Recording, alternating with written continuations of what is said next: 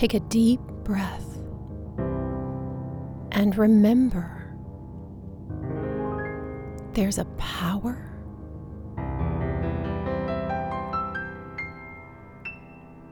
breathing you. This is your space of sanity in an evolving world where we learn about spiritual law and how to apply it to our lives in a way that is practical and life changing. This is where we remember truth to make the world a better place, one person at a time.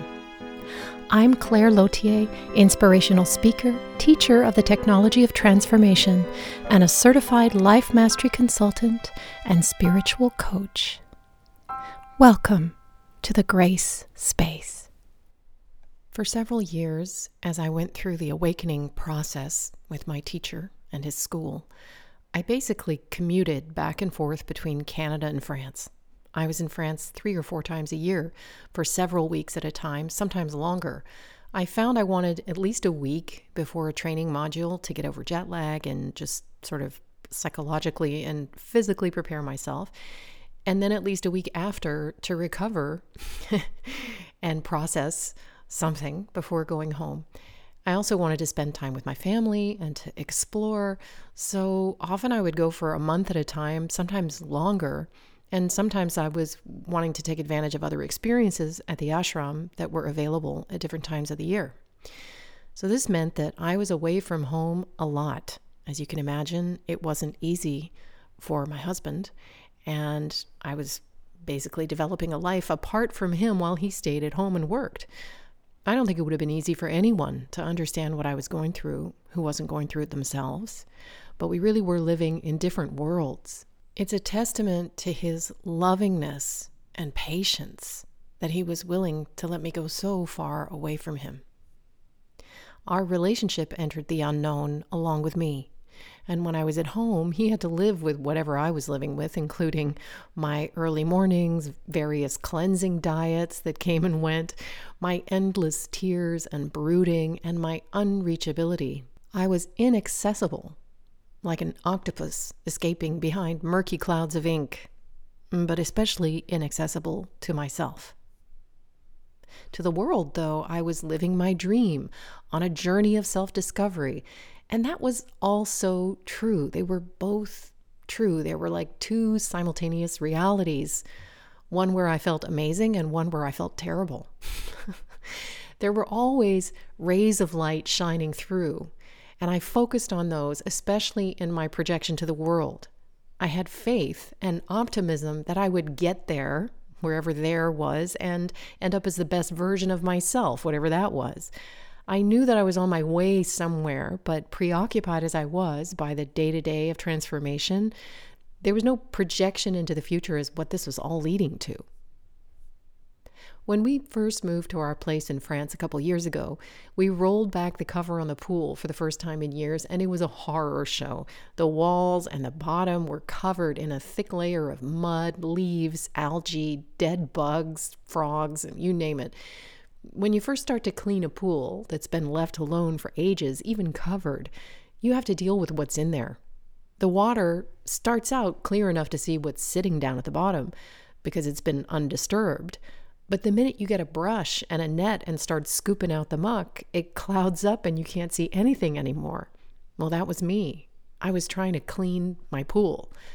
But everything was stirred up and I couldn't see or make sense of anything. I was lost in my own swampiness.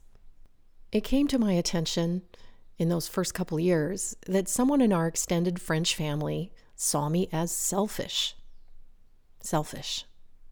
The idea of leaving my life, my husband, to come to France to do yoga purely for personal growth was shocking as a concept, and I guess branded me in some eyes as typically American.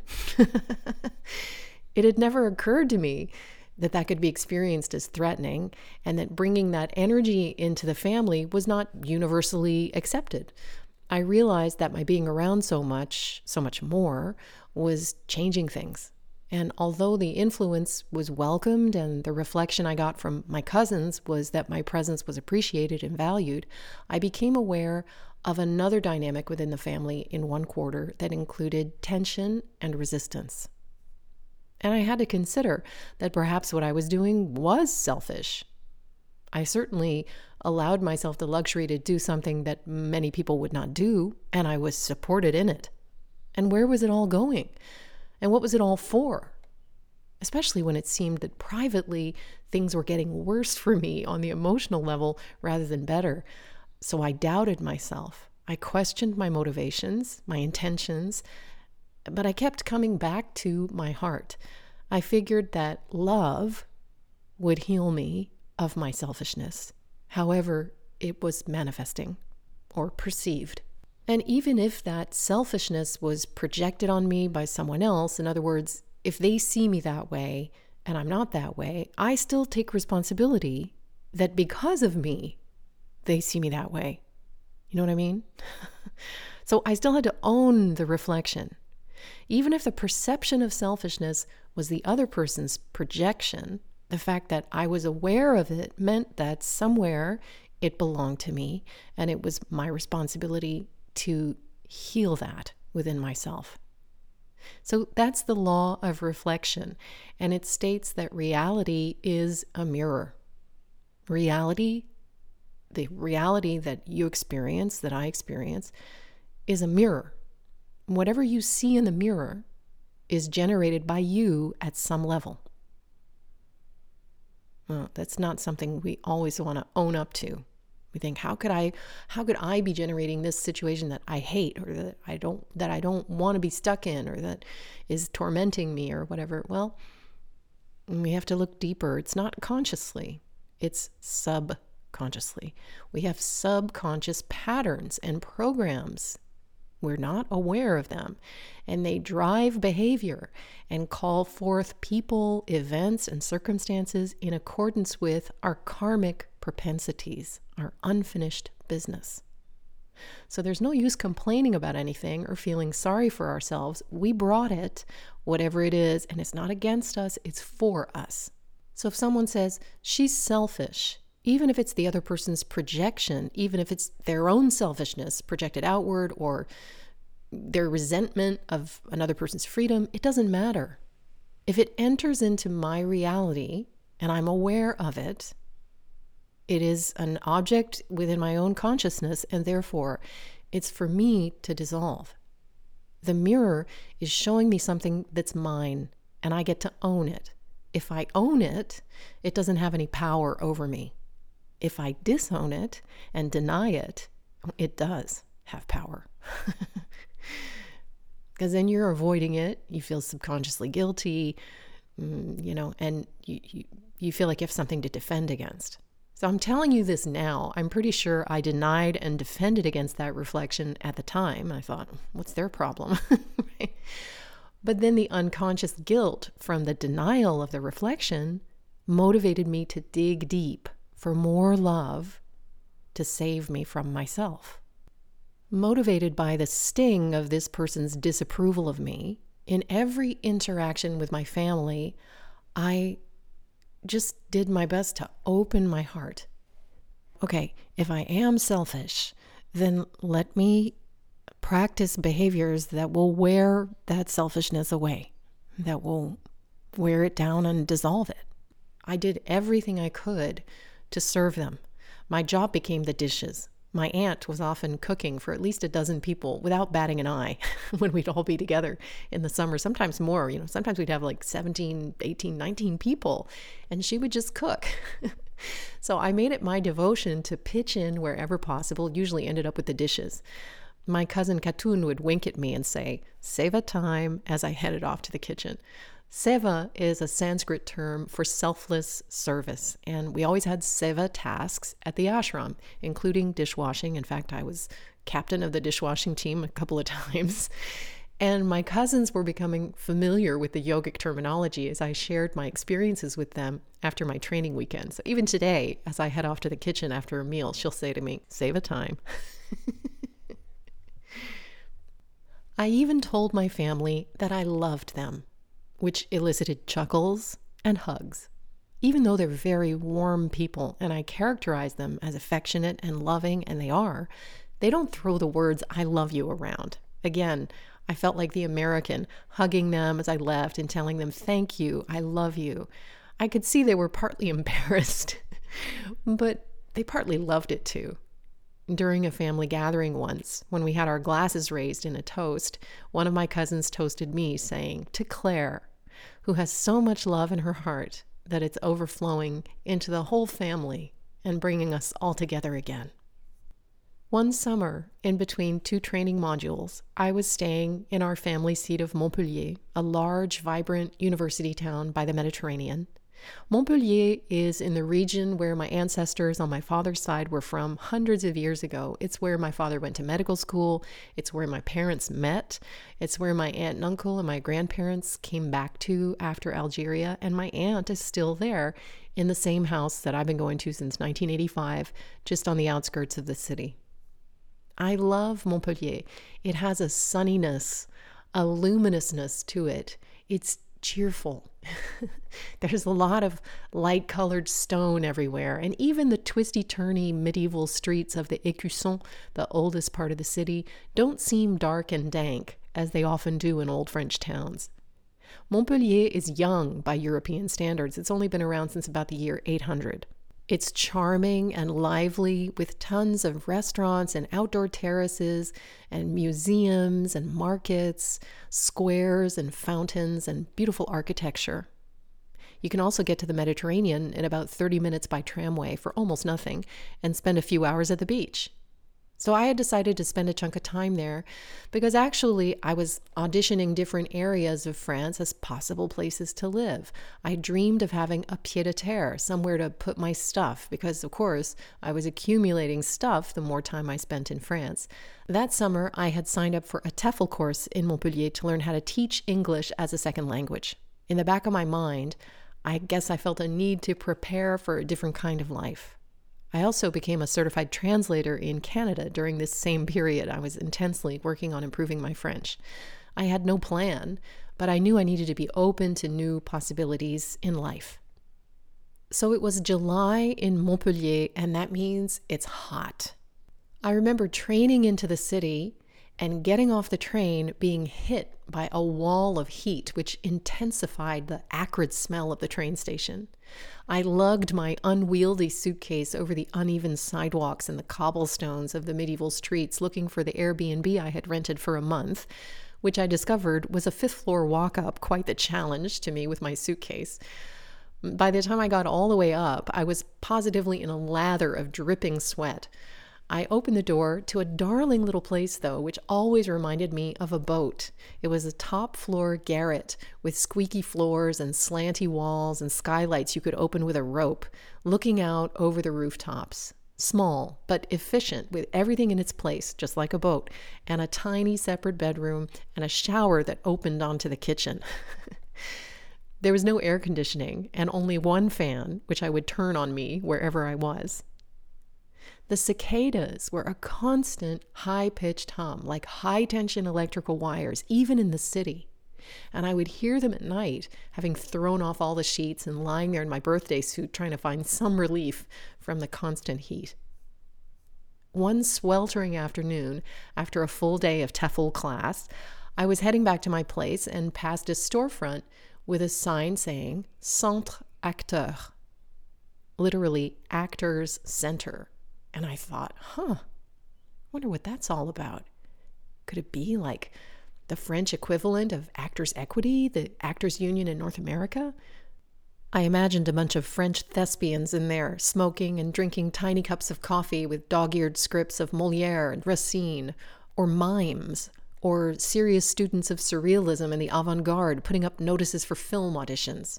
My curiosity was piqued, so I tried the door, but it was locked. Every day thereafter, I passed the place and wondered about it.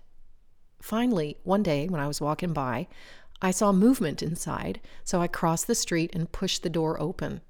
It was a tiny office with one guy inside. So I kind of stumbled in on him and awkwardly introduced myself and asked if this was a center for actors because I'm an actor and I'd love to meet other actors in the area. He looked at me for a second, utterly confused, and I knew I'd gotten it wrong, though I wasn't sure how. His face broke into a lopsided grin, and he said, not unkindly, No, this is the center for those who've lost their way and want to become the actors of their own lives. That was when I noticed the posters on the walls with meeting days for support groups and ads for rehab programs and job postings and social assistance. This was an example of subtlety of language terms that I hadn't yet grasped. the, the word actor, acteur in French, while it also means actor in the sense that I know, is used much more commonly to mean one who's doing something, who acts and plays a role in a situation or environment, socially or politically, who has an effect on something. So I realized I hadn't understood the subtlety of the use of the term and I'd projected onto it its primary meaning for me. Oh, I said, backing away. I'm so sorry. I I misunderstood. My mistake. I felt vaguely embarrassed and somehow trivially self absorbed. I could never walk by the place again without a slight feeling of discomfort. Only later did I trace the source of the discomfort to the fact that I had disowned and dismissed the reflection I was being offered at that moment. The reality was reflecting the need to transcend the old role of actor as I had known it, as I had lived it, and to embrace uh, a new definition that had been offered me by this man to be the actor of my own life, to admit that I had lost my way, and to empower myself. Now, of course, you would think that everything that had led me to that moment had already been an act of empowerment, that choosing to walk another path and make spiritual growth the priority and, and walk away from everything that I had created up until that point was an act of empowerment, and it was. At the time, it was a deciding act of courage, a declaration that I was ready to be open to doing things a different way, to not know, and to surrender to that not knowing. But ironically, once you declare your readiness to the universe, all your karma comes up for processing. It isn't peaceful. In the intervening years, the original spark that had propelled me so powerfully at the beginning had given way to the gravitational pull of old crystallized habits of consciousness, which were the ones that I was attempting to transcend. You floated in the first year by resonance of the group, my teacher had told me once. But now you need to develop the spiritual power from within yourself. And you don't feel your own divinity. You don't believe it. You don't have both feet in the platter, he said, directly translating a French expression. You need to say, I am the source. I am the source. I remember how inadequate I felt to what he was speaking of at the time. I am the source. What does that even mean? It was just an intellectual concept. It's true, at the time, I was using my teacher, the school, and my fellow yogis like life support. It was like I couldn't live without them. I couldn't sustain myself without that continual contact. I had again projected the source of that early inspiration, what had actually originated from my own connection to source, onto my teacher and the training itself. This is very typical.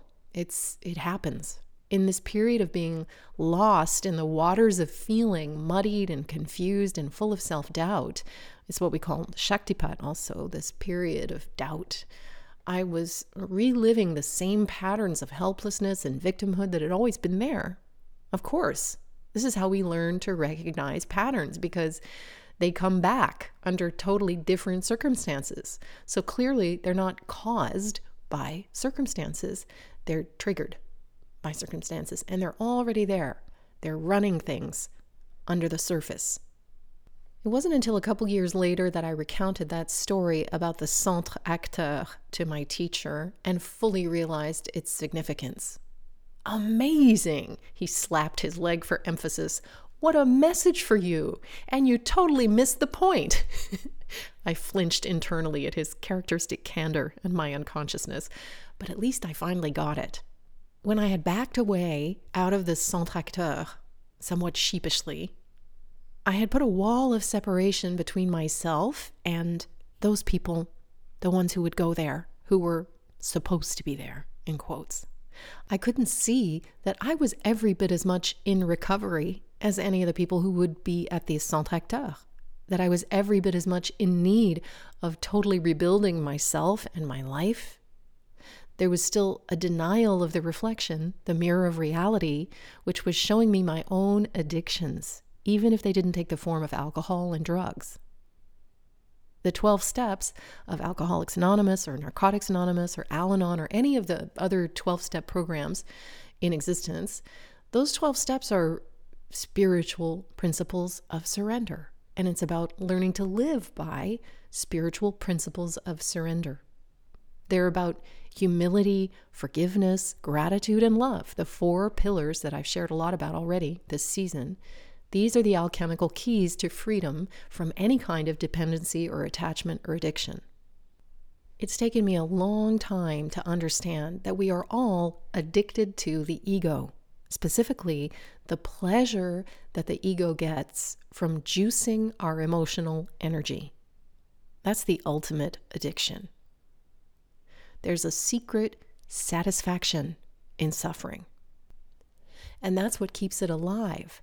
It's the thing we continually go back to for a sense of normality in life, for our references, the familiar feeling of being me with all my fears and resentments, wounds, ambitions, and desires.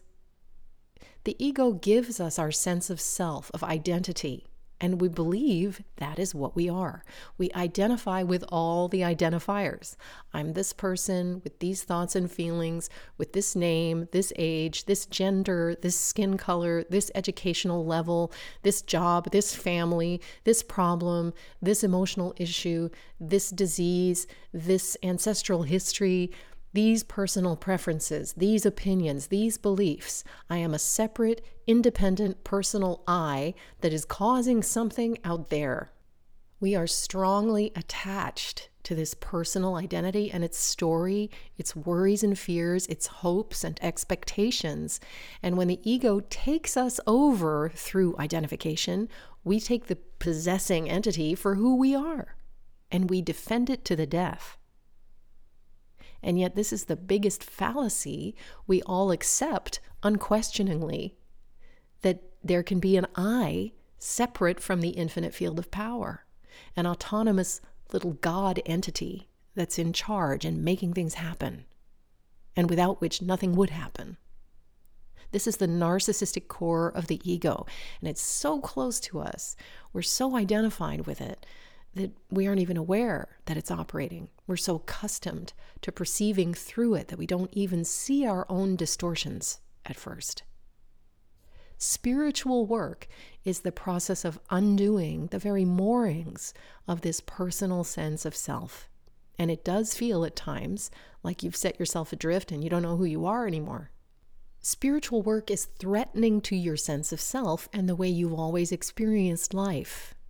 And if you aren't feeling that way, then you're not really doing the work. Even if you are unhappy in your life, most people prefer the devil they know. and when we feel stirrings in the murky depths, we'll do anything to keep that stuff from destabilizing the life we've set up, to defend against it.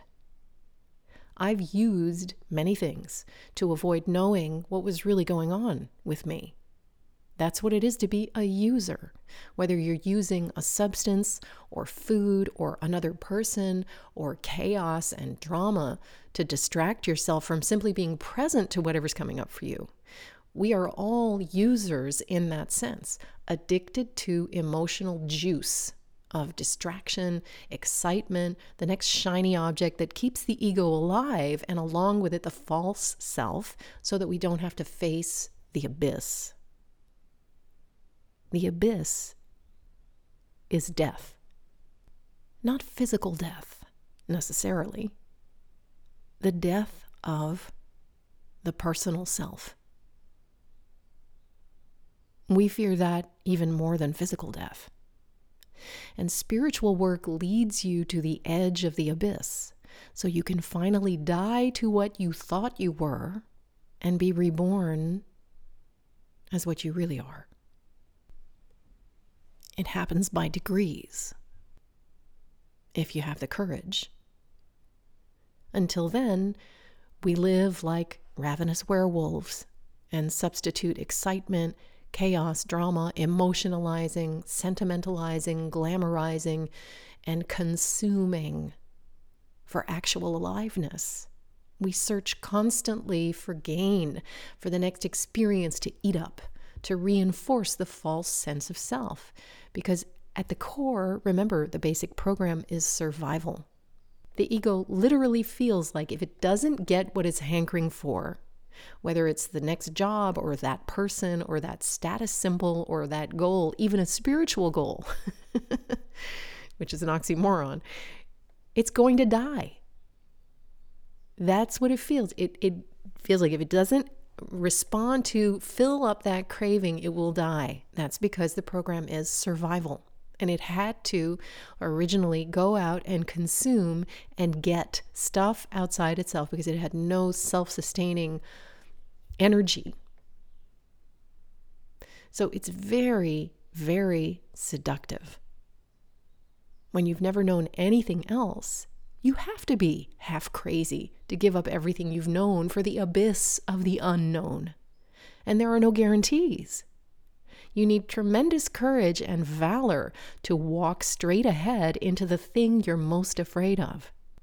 And it's not a definable fear. It's not like you're like, you can see the abyss ahead of you and you're like, I don't want to walk into the abyss. No, you just, there's a vague sense of threat, a vague sense of unease. And then we just avoid, right? We, we go into avoidance, we go into resistance, and uh, sometimes we don't even realize we're doing it. It's such a habit. It's that it's that same impulse of you know when uh, which i've spoken of before when you're falling asleep and suddenly you, you jerk yourself awake right it's like this something that comes up that's like no don't go there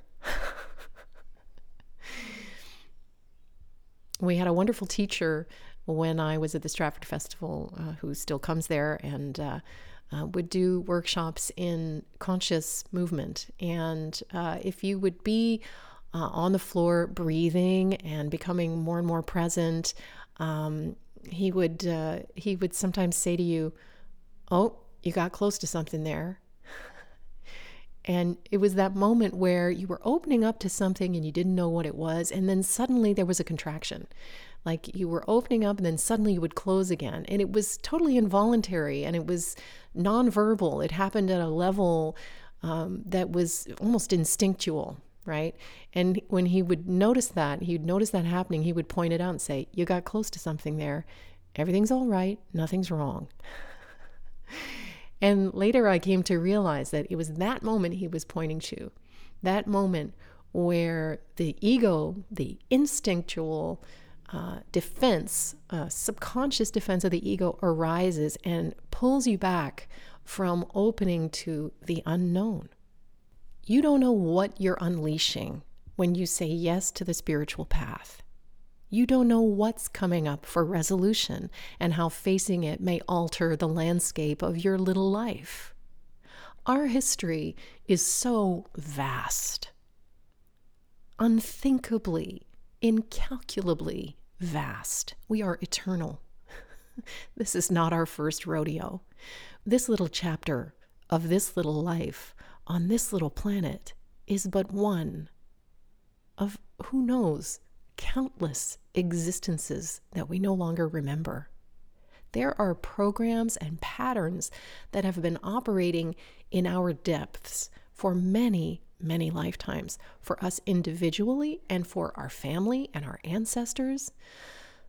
So you come to heal yourself, heal this little portion of karma and your lineage, of all the unspoken things, the taboos, the secrets and lies, the swept under the rug, the rejected and unaccepted, the unacknowledged and unfulfilled, all the things that have festered unexpressed and become disease and death for us time and time again. Is it selfish to expose that stuff to the light? to be the one who says, Yes, I'm willing to look at that, instead of No, I don't want to know about it? Is it selfish to be that which you are authentically and unadorned? Whatever step we're taking spiritually is going to make some waves inwardly and probably outwardly too, because we can't do anything within ourselves without affecting the collective. We are all connected. Not everyone will thank you for the work that you do on yourself. That's certain. We don't know what strange fish live in the bottom of our ocean in the freezing cold, pitch darkness under excruciating pressure. What are we holding within that has never seen the light of day? I'm not saying this to scare you. It's a massive opportunity you have in front of you if you're willing to say yes to your own abyss. It's the opportunity to own, to encompass, to embrace, to accept all of those strange fish, giant anemone sucking sea spiders, flesh eating crustaceans, zombie worms, carnivorous sponges. Their cold, soulless, staring eyes and their sharp, scary teeth. Some of them are magically ephemeral, with their own light sources in the darkest parts of the ocean floor. But they have, all of them, their genius.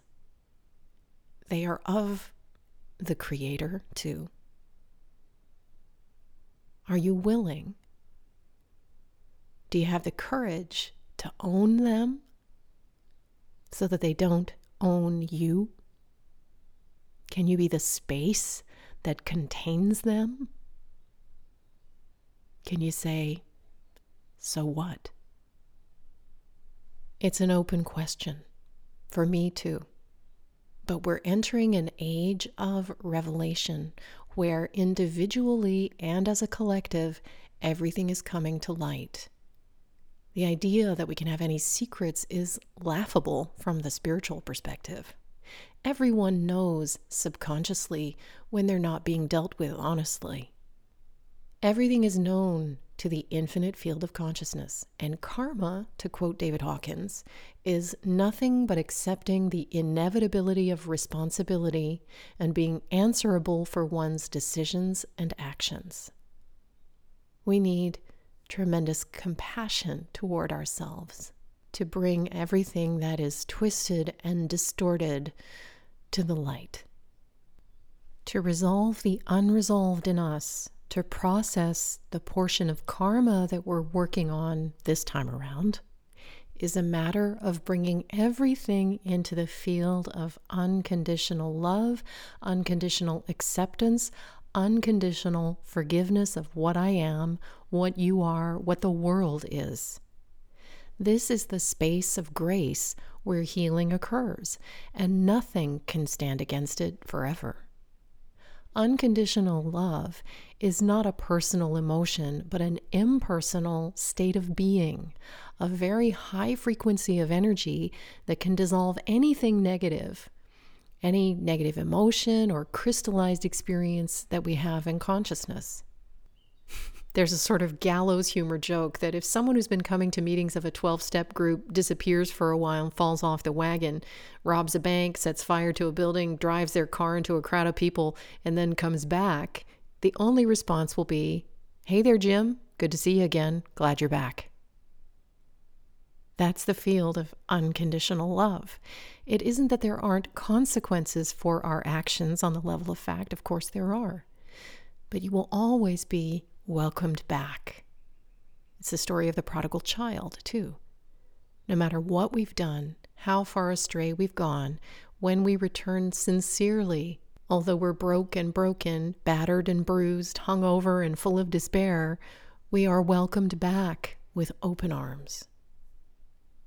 When we have the blessing to encounter that field of unconditional love, whether it's through a teacher, or a 12 step group or some other kind of truly spiritual fellowship or the experience that we have with our guides and angels, we begin to dissolve like an ice cube melting in water. We were the water all along, just at a different frequency and density. And then we begin to hold that frequency ourselves for anyone who needs it. On the practical side, I recommend making a list of all the things you think disqualify you from receiving unconditional love. Write down every terrible thing anyone has ever said about you, what you've denied, what you were afraid was true, and what you know to be true. Write down every negative thing you've ever said about yourself and all your own dark thoughts, words, and deeds. Get all those strange fish down on paper. Then choose to own all of it. Let it be there. Yes, I am this way. Yes, I'm selfish. So, be the field of unconditional love and acceptance for yourself and welcome yourself back into the fold. Own it and it will not own you anymore. I'll see you next time. Meanwhile, walk in grace. Thank you for joining me in the grace space, where you're always in the right place. If you love this podcast, I invite you to subscribe to it and submit a review if you feel called to do so. Also, be sure to sign up for my newsletter right here. I look forward to spending this time with you again next week. Meanwhile, I send you love and blessings. Bye for now.